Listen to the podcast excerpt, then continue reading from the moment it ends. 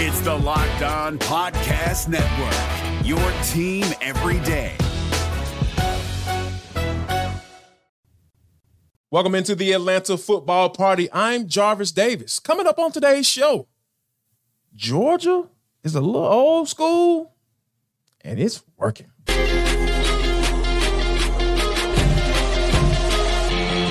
This is Locked On Sports Atlanta, and it's time for the Atlanta Football Party, only on Locked On Podcast Network, your team every day. Welcome into the Atlanta Football Party, your home for the best Georgia Bulldogs football talk. It's local insight you can't get anywhere else but right here at Locked On. I'm your host, Tenitra Batiste. Alongside me are Jarvis Davis and Brent Rollins. These days, every new potential hire can feel like a high-stakes wager for your small business. That's why LinkedIn Jobs helps find the right people for your team faster and for free. Post your job for free at linkedin.com/lockedoncollege. Terms and conditions apply. The Atlanta Football Party is also part of the Locked On Podcast Network, your team every day. So, guys, as we await the next step, the next phase for Georgia on New Year's Day, there's still some tea to talk about as far as what's going on from last week when we found out where Georgia landed at number 6 and out of the college football playoff to now. So we'll go between the hedges and talk a little bit more because a lot of it relates to the transfer portal and winter signing day, but we'll also talk about what's up for not just for UGA, but what's next up maybe for all of college sports because of a very unique and intriguing proposal from the NCAA president. But first, let's talk about you guys' top takeaways in the wake of the SEC championship. So Jarvis, you said no matter what, Georgia has an old school philosophy and it works for them. Yeah, because when you think about just kind of with all the quarterback news and all the things going around, circulating around, you know, Georgia and how they recruit quarterbacks and everything. And just looking at the history of these guys, like the big time 5-star quarterbacks, they don't necessarily stick around, right? You know, and Georgia kind of used the old school method, right? All right, come in, more than likely you're not going to play as a freshman, and then you're going to take a red shirt. You're going to be able to, you know, be groomed and basically, you know, wait your turn. And I think that that's not necessarily something that, you know, other schools have done. And they've basically got to a point where they have really had no choice but to kind of, hey, if you're coming in as a freshman, more than likely you're going to play. You're going to have a good opportunity to be able to start. And I don't think that's necessarily the case with Georgia. Mm-hmm. But it's worked for them, though. Like to the tune of a guy like Stetson Bennett, who they didn't want at first. They sent him away. And then he ended up coming back. And then, you know, and they were making sure that he stuck around. And then he eventually won a spot and won you back-to-back national championship. So I think it's just really interesting that Georgia kind of has that approach. I feel like sometimes they don't do it intentionally because, hey, they want to get the 5-star guys in because, hey, you have to talk to those guys and you have to be in those conversations. But I really feel like they are kind of falling into the old school type of way of bringing in guys and not necessarily having to have them come in and play right away. Yeah. And I think an old school approach that's not like a stifled or stiff approach, like say a Dabo Sweeney. I am like, you know, sort of the old man, get off my grass type of approach, but more of an old school philosophy of saying, hey, we are building and we're crafting you into someone who could be a championship caliber player on Saturday, but potentially a championship type of player on Sunday. And yeah, I think it does work because it's almost like, you know what the machine does. So it's, you might as well just follow suit with the machine. And we know, and we'll talk about this, of course, in the second seg, but we know that it's not always the easiest thing because of the transfer portal and because of so many other opportunities that players even have to flip before they even get into college to do the transfer portal. There's so much flipping going on, but Brent, I think it's Brent, professional though. Yeah, like, it is. Like that's the thing you think about. It's very professional football-y. Yeah. And when you think about, and I think not to get like too insanely nerdy here, but the way their offense is structured, when you brought in Todd Monken, what you had was in 2020, when it was his offense and you had COVID and you had no sort of, it was kind of, that was his offense. That was his most sort of his own offense. And it was very deep down the field. It didn't embrace a lot of the college elements, the quick game, the screen game, where you just have better athletes and you can do these things. Mm-hmm. And then over the past 2 years with the people they brought in and all the different voices, it's blended his professional offense and the passing game of that with the college style stuff. So when you have that, you have one professional terminology. Mm-hmm. That's not like, it's not easy. It's not one word and go. And like, mm-hmm. and what you see and hear with just talking to a lot of people, especially within offensive football, is like, it's not just a one word and go. It's not, one read and go. It's not like it's a different ball game in terms of what it is that they have. So that takes time. Mm-hmm. It takes time to learn, takes time to evolve. Like it's almost like what you see now with the Packers, even in the professional world, where they play, get guys, they sit for a while, and then Jordan Love struggles a little bit. Well, then he starts playing a lot better because then you add the reps, the actual game reps, to all that practice, all the mental work. So I think to me, it's one of those things where what's going to be interesting about it is that model being built like it has been built. You have it's the plug and play might actually be difficult. Like where you see, people transfer in and they with Lincoln Riley system, transfer in, boom, go. Jalen Hurts does all kinds of crazy things. Kyler, all that, wins Heisman's. Like mm-hmm. that's not this type of. It's not this system. That's not this system. And staying and developing might be better for the long-term benefit of the quarterback, but it might not necessarily equal to plug and play or freshmen come in and play, things like that. It's just, what they've evolved into. Mm-hmm. And I think that, and that's okay. And I think that's great. That's a great selling point, right? Because hey, if you're a 2-3 star guy, or maybe even a 4-star guy, you're like, hey man, you might not be having the big schools come in, and trying to guarantee you a starting spot in your first year, but hey, come down to Athens. And we're going to make sure you get all the professional coaching, the professional terminology. You're going to be able to familiarize yourself with all that stuff. So, hey, if we can get you to the point where we think we can, which is to that next level, this is the place for you. It's an easy sale. It's an easy sale, especially in today's game with quarterbacks. And these guys are getting professional training in middle school dang near. I know one of my friends who's a head coach in here on DeKalb County. He's he has his son in training, and he's 9 years old. I'm just like, what the world is? It's the norm. It's norm. So I think that these kids getting that same professionalism when they go into college and going to a big time school that's been winning and they have a proven product. It's a great selling point in my eyes. I think it's masterful in my eyes. Outside of that, though, takeaway: fan is still short for fanatic. And that's what in the wake of the SEC championship game, just the way the Bama and Georgia fans going sort of back and forth at each other. The people like on UGASports.com on our message board, like, hey, I still haven't rewatched the game yet. Like all those kind of things. Like it's still a crazy. People love college football and sort of live and die by their team, and that fan is really truly short for fanatic, and that kind of bleeds into recruiting a little bit, which is the topic of the day. Right. No, you're absolutely right, Brett, because I was listening to some shows just Saturday, right? And you're thinking, okay, it's been a week. Nothing is going to change unless, of course, the state of Florida successfully sues whomever they're going to sue to change things. But other than that, which is crazy, by the way. That's not happening. Nothing in the legal process works that fast. Exactly. Well, that's Florida doing Florida things. So, yeah. But other than that, nothing else is going to change. But it was very interesting to me because when I juxtapose it, Brent, the Falcons fans and their fallout over what just happened with the Bucs on Sunday, they moved on, right? They have moved on. But the Georgia fans and that college football base, like you said, they're so fanatical. They're so frenetic with it. No, it's been 10 days and we're like, no, we're not over it.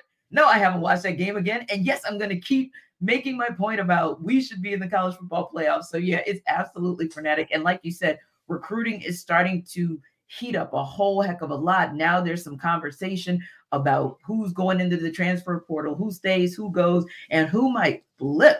And that's what we're going to talk about next, because boy, did things get real interesting Monday night between the hedges. Again, we'll talk about it in a minute, but before we do, let's take you to and talk about LinkedIn. So one of these good days, I may become an actual business owner, right? And if I was, it would be a small business. That's where LinkedIn would come in for me, because these days it's really hard to find the best fit for your company stakes are high. You want to be 100% certain that you get the best qualified candidate available, because you don't want to have to go back to the market and start that process of hiring from scratch, training from scratch, and all that. Well, that's where LinkedIn Jobs comes in, because it helps you find the right people for your team faster and for free. So you can go to LinkedIn Jobs and you can add your job and a purple hashtag hiring frame to your LinkedIn profile to spread the word that you're hiring. You can use simple tools like screening questions that make it easy to focus on candidates with just the right skills and experience, so you can quickly prioritize who you'd like to interview and hire. That's why small businesses rate LinkedIn Jobs number one in delivering quality hires versus their leading competitors. So again, LinkedIn Jobs, that's where you want to go to find candidates you can talk to faster. You can post your job free. It's easy. LinkedIn.com/lockedoncollege. Again, that's LinkedIn.com/lockedoncollege to post your job for free. Terms and conditions apply. So guys, the transfer portal and of course the impending Winter National Signing Day, which I think we're about a week and a day away, got a little jolt Monday when class of 2024 number one prospect Dylan Raiola was rumored to be flipping from Georgia to Nebraska. So it kind of turned things on its ear. Now, that five-star QB that we're talking about, of course, he committed to Georgia in May over Ohio State, Nebraska, USC, after verbally committing to Ohio State previously. But real talk, you can't overlook the fact that there are some deep ties in Lincoln for him. Dad was an All-American for Nebraska. Uncle is currently the offensive coordinator who just got a 53% raise and a promotion just last week to keep doing what he does for a few more years in Lincoln. And so it kind of makes you think like, and then kind of the kicker, a little bit of a cryptic message on social media from Dylan, and of course, confirmation that he's not going to open practice in Athens this weekend, but is taking an official visit to Lincoln. So Brent, when you kind of heard this, what did it make you think about? I mean, what do you think is the driving force for this? I don't want to call it a shift, but a seeming shift. I mean, it's one of those things where it's like, you know, you want to see your family for the holidays, right?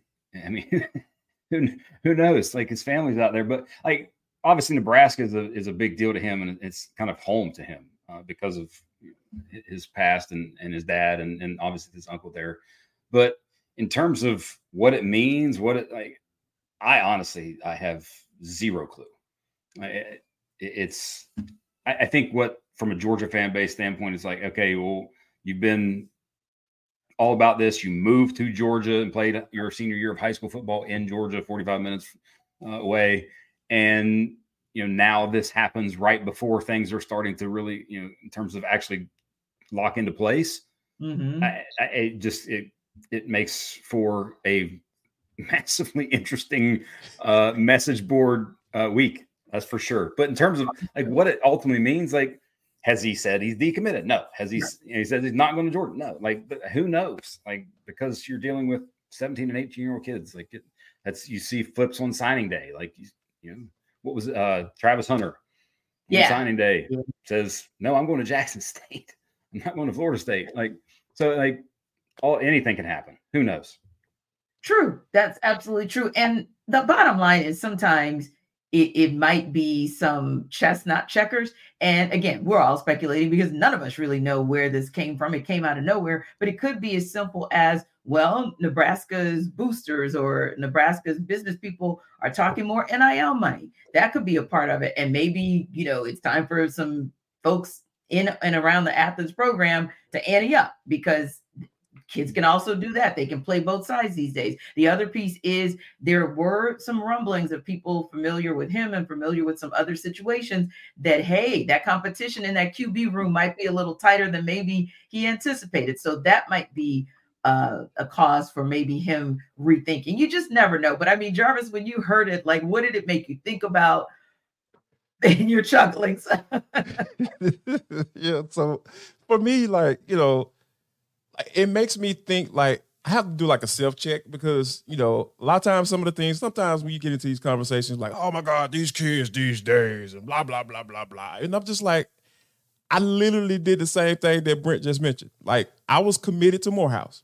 And on the day of signing day, one of my teammates, Pops, he went to Albany State University. He was like, hey, man, you want to ride down here? And me being a 17, 18-year-old, I'm just like, sure, let's go. Get out of school. Let's ride. So we go down to Albany. We take the trip down to Albany, get down there. I'm talking to the coach. I'd never met him before, barely even heard of Albany State University before. And he was like, hey, man, just, you know, I know you committed to Morehouse, but, you know, if you come down here, you know, I said, if you decide to come down here, you know, we might be able to give your brother a scholarship too. I'm just like, but I was thinking to myself, I like, you never see me play or my brother play. Like, right. How's this working? So I was just like, all right. So, you know, like, and it's so crazy because like, I literally called my mom today. I was like, hey mom, this is the situation. This is what's going down.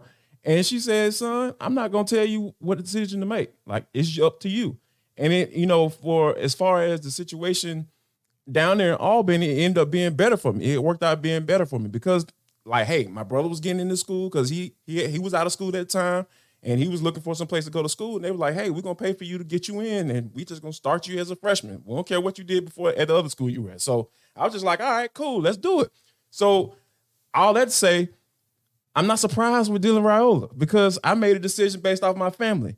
His uncle is there. His dad played there. And more than likely, he's probably going to have to sit for maybe a year if they get the McCord kid out of Ohio State.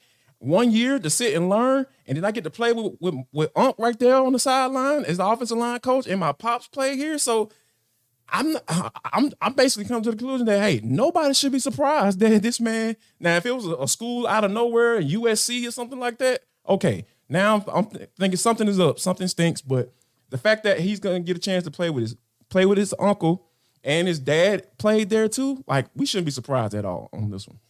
Maybe because you still don't know yet. Because like technically, yeah, still true. Yeah, committed true. To Georgia. Yeah. So like it's recruiting. Like nothing is real until it's signed and you're on campus and they're handing you a, you know, keys to a whatever room or dorm or something like that.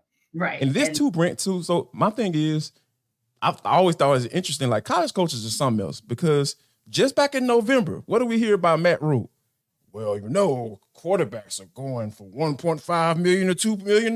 You know, that's the going rate for transfer portal quarterbacks. I'm just like, and now all of a sudden, you know, like, right. Hey, yeah. That's a big bill by him. Like, because you think about it, if that is, you know, his words, yeah, and if he gets the transfer plus gets the freshman, that's some.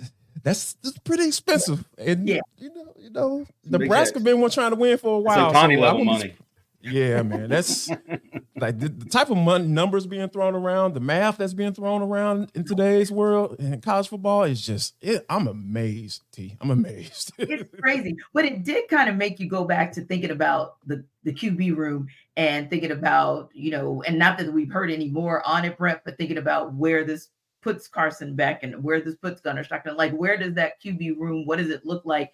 And for going back to what Jarvis was talking about in the earlier segment, with a school and a program that is perfectly okay with preparing you to take over as opposed to you walk through the door and take over, it still just takes me back to very interesting QB room down there in Athens for this upcoming season. I mean, you would assume that Beck is coming back. You would make that assumption, but like, for Vandergrift, for example, like he had to get out ahead of that because you can't wait and then not have, like, it's the calendar is ridiculous in terms of how this works, but that's a whole other discussion that maybe we might have here a little bit, actually. Yeah. And I think with Gunnar Stockton, like this, if Dylan Raiola decides to make that move, you gotta feel that, at least get the feel that Carson Beck is gonna come back, because it just makes too much sense. Like, I mean, we've talked about, had conversations on this show that we feel like he's played as a, you know, NFL prospect. He played himself into that conversation for sure. Mm-hmm. Now, how far do you think you can get? Like, can you play yourself into the first round with another year at Georgia? In this offense, you know, so I Carson Beck has a very interesting decision to make. I really feel like that, because either you can strike while the iron's hot, or you say, you know what, I'm gonna come back for another year, have another opportunity with playing a super, super tough schedule in 2024. You know, that may be a factor as well. So it's just so many factors that goes into these decisions. And I feel like shout out to these college football players being in position to make the decision, because Lord knows that we didn't have him 20 years ago. Indeed. And speaking of positions or being at the top of your game in your position, that's Brock Bowers and Malachi Starks. They made the first team All-American. This was the AP release. We know there are some other All-American teams coming out, but AP released this late Monday. Tate Ratledge and Cedric Van Pran Granger made the second team. And so, Jarvis, when I looked at that list, I said, do we feel like the AP got it right on where these dogs landed? Did they miss any dogs who maybe should have been first team, second team, third team? Nah, I don't think so. I think they got it right this time. Maybe Kamari Lassiter, you probably could throw him into consideration, but you got the corner from Alabama that was on that list, and he is absolutely we got a really good peek into what type of player he is. So are you gonna take him out? Like, I'm not gonna say that. So I think AP got it right. Bullard would be the only one for me, like he as a safety. And if they had like a specific, I didn't really look at if they have a specific slot/nickel corner, maybe Tyke. Mm-hmm. But if they don't, then no. I think that's all those selections were pretty good. Yeah, and like you said, no specific one for maybe that slot. So yeah, I think that they got it right. And these are the names that we've been kind of seeing come to the forefront. And this goes back to you guys' point as well. When you have a first, a second, or a third team, and you don't necessarily see Carson Beck's name on it, that could be a reason to say, hey, there's an opportunity for me to do some bigger and better things and maybe position myself a bit better for the NFL, and maybe have that one more year under Mike Bobo to get him where he needs to be. Now, when we come back, we'll talk a little bit about something that's not just potentially going to affect Georgia, but could affect college sports overall. But before we get there, let me tell you a little bit about FanDuel. So if you are someone who's been thinking about whether or not you want to get into the betting game, well, your time is now, because it's super cold outside and you're probably going to be inside more often than not. So you might as well take advantage of getting to know more about FanDuel. Right now, new customers get $150 in bonus bets with any winning $5 money line bet. That's $150 if your team wins. Now, if you've been contemplating it, like I said, there's no better time to get in on the action. It's a really user-friendly app that has a wide range of betting options, including spreads, player props, over-unders, and so much more. So if you want to know more, if you want to get in on the action, visit FanDuel.com/lockedon. And got what, 4-5 more weeks of the regular season in the NFL? This might be the time to make that bet on an over, under, or player prop who might be the MVP, because it's going up and down on who's going to end up with that award at the end of the year. Again, if you're interested, and I think you should be, because $150 would be nice around this holiday time, FanDuel.com/lockedon is what you check out. FanDuel is the official partner of the NFL. So, guys, this story came out last week, but it also got kind of a refresher yesterday. And I thought, wow, this is going to be interesting to talk about on the Atlanta Football Party today. And that is a proposal that the new NCAA president, Charlie Baker, is making, where basically he wants to set up a new college athletics model that would aim to benefit both women and Olympic sport athletes. He'd basically create a new subdivision of D1, which would allow schools to pay 50% of their athletes a minimum of about $30,000 a year. Of course, some would get considerably more, but that's kind of your base, if you will. And the proposal would make paying those women athletes and those Olympic sport athletes non-negotiable. So, Jarvis, how do you feel about a proposal that seemingly looks to allow more athletes to take advantage of name, image, and likeness money, and is maybe looking to be more of a regulatory entity over NIL, a la Title IX rules, as Charlie Baker put it? I think that it's a good start to the conversation. And to be honest with you, just from a pessimistic view, I really feel like this is a pitch to make the NCAA relevant, because like if the NCAA isn't going to help out to some degree, or have some type of structure or overseeing this whole NIL deal, like these big time schools, they're gonna separate. I really feel like that. That is, It's going to take a while, I feel, because, you know, obviously, you know, with conversations and money and all that stuff involved, it's going to take a lot of negotiations. But I really feel like, you know, this is Charlie Baker saying, hey, you know what? I'm a little bit more involved than Mark Emmert. I want to be a little bit more out in front instead of, you know, than the last guy that was in there. So I think right now this is a nice ploy to – because when you think about it, it makes sense, right? Because, you know, football and basketball, they're going to get the NIL deals and they're going to get all the money, right?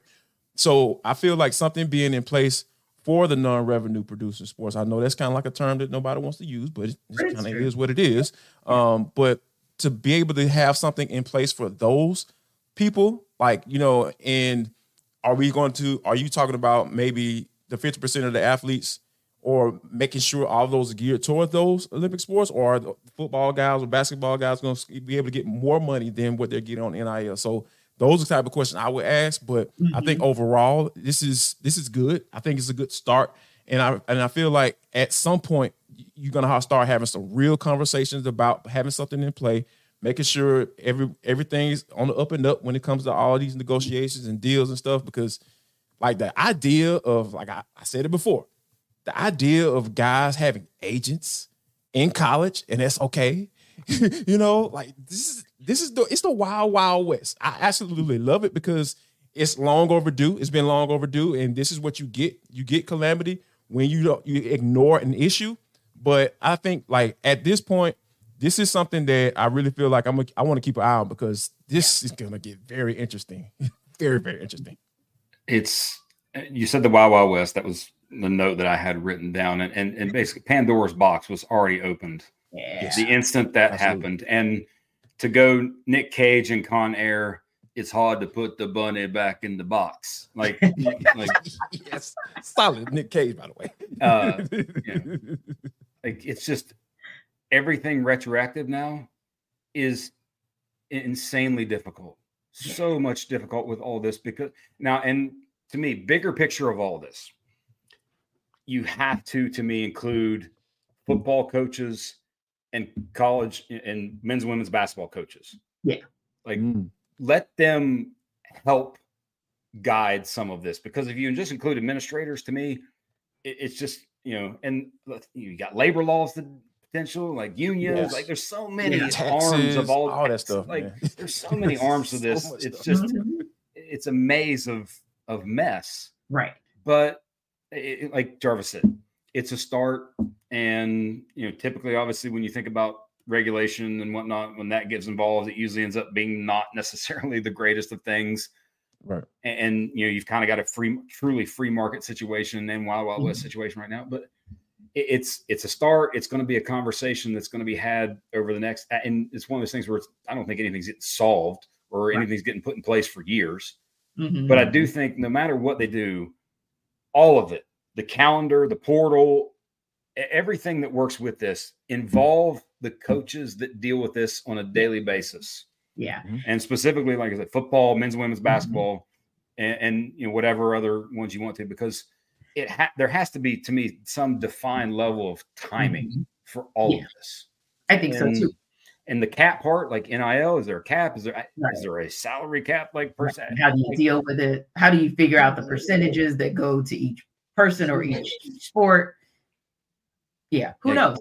I might need to get 3 more PhDs to figure all that out. Right, yes. Right, yeah, because it's going to take all that. And I thought about this as well. Like, you know, you have, in addition to the great call on bringing in the coaches and some of their staff members who can give you some insight, because they're a little closer to these players. They kind of know some of the ins and outs of how to make this work and make it work effectively, because you're dealing with different personalities, you're dealing with people coming from different backgrounds, and how they manage through the whole process will look different at student athlete to student athlete. But I also thought about the fact that they could get some advisory groups. Like, I know there's one group out of Georgia, a guy who used to play for Georgia. And that's his sole focus, is to help kids to understand how to manage through name, image, and likeness. So that's somebody who's played the game, played it before NIL was legal, and can maybe give a little bit of guidance. It's even different. And I'm thinking too, there are programs in place when you enter most of the professional leagues. I know definitely the NFL, the NBA, and MLB, and Jarvis knows I'm big on this because in my old life, I used to do some of their sessions. And those workshops are dedicated to, hey, where do you want your career to go? Because the average player has, you know, a lifespan of 4 years, which you're going to do 4 years in a month. And so they'll teach them about finances. They'll teach them about mental health and put together a whole game plan to help those athletes who are interested, or, you know, those professional players who are interested in finding out how to make sure that they can deal with all of this newfound fame, all of this newfound popularity, and all of this newfound money. So I think that if the NCAA, and they have tried it before, I just don't think that they've done a great job of enforcing it, but they probably need to put together some type of council like that. And it reminds me of what Grant Hill was talking about. And remember that council, he and Mike Krzyzewski were trying to put some things forward many years ago to say, hey, these guys need to be paid, but we also need to put some parameters around how we do it. That's kind of what I envision as well, getting some of those guys who have been proponents of it for some time and who've also been close enough to it to know maybe a bit more than just the administrators who kind of sit in the ivory tower and don't know. I love what you're saying, T, but what you're talking about involves investment, money, capital. Yeah. Is the NCAA, like Charlie Baker has, like you say, has a great idea, but what are you going to be willing to do? Not say, come up with a plan, hey, you guys can, we're going to make a different subdivision and y'all going to have to pay these folks all this money, but the NCAA going to have to invest some money as well. Yeah. Like, you're going to have to invest some money. Get some employees. What? They got to, they barely have enough employees to fill up my house, and my house ain't that doggone big. I ain't living it like that. So if they truly want this, they're gonna have to invest them. They're gonna have to bring some people. They have to get some employees, some people who are gonna be responsible for different regions to go around to make sure everything is on the up and up. I will say, for anyone who really cares about this issue and the sort of story and history of it, there's a great article from maybe 7-8 years ago, I think, in the Atlantic, that basically laid out the history of the NCAA. Fascinating read, absolutely fascinating read, and it makes you think way different about their existence. So I'll just say that. Right, we'll leave it right there. Right, so I know what my homework assignment is going to be tonight. Anyway, thank you guys for stopping by the Atlanta Football Party, your home for the best Georgia Bulldogs football talk. Be sure to like and subscribe to our YouTube channel. And of course, come back for the Hawks Postcast tomorrow night. We'll see you. Hey, Prime members, you can listen to this Locked On podcast ad-free on Amazon Music. Download the Amazon Music app today.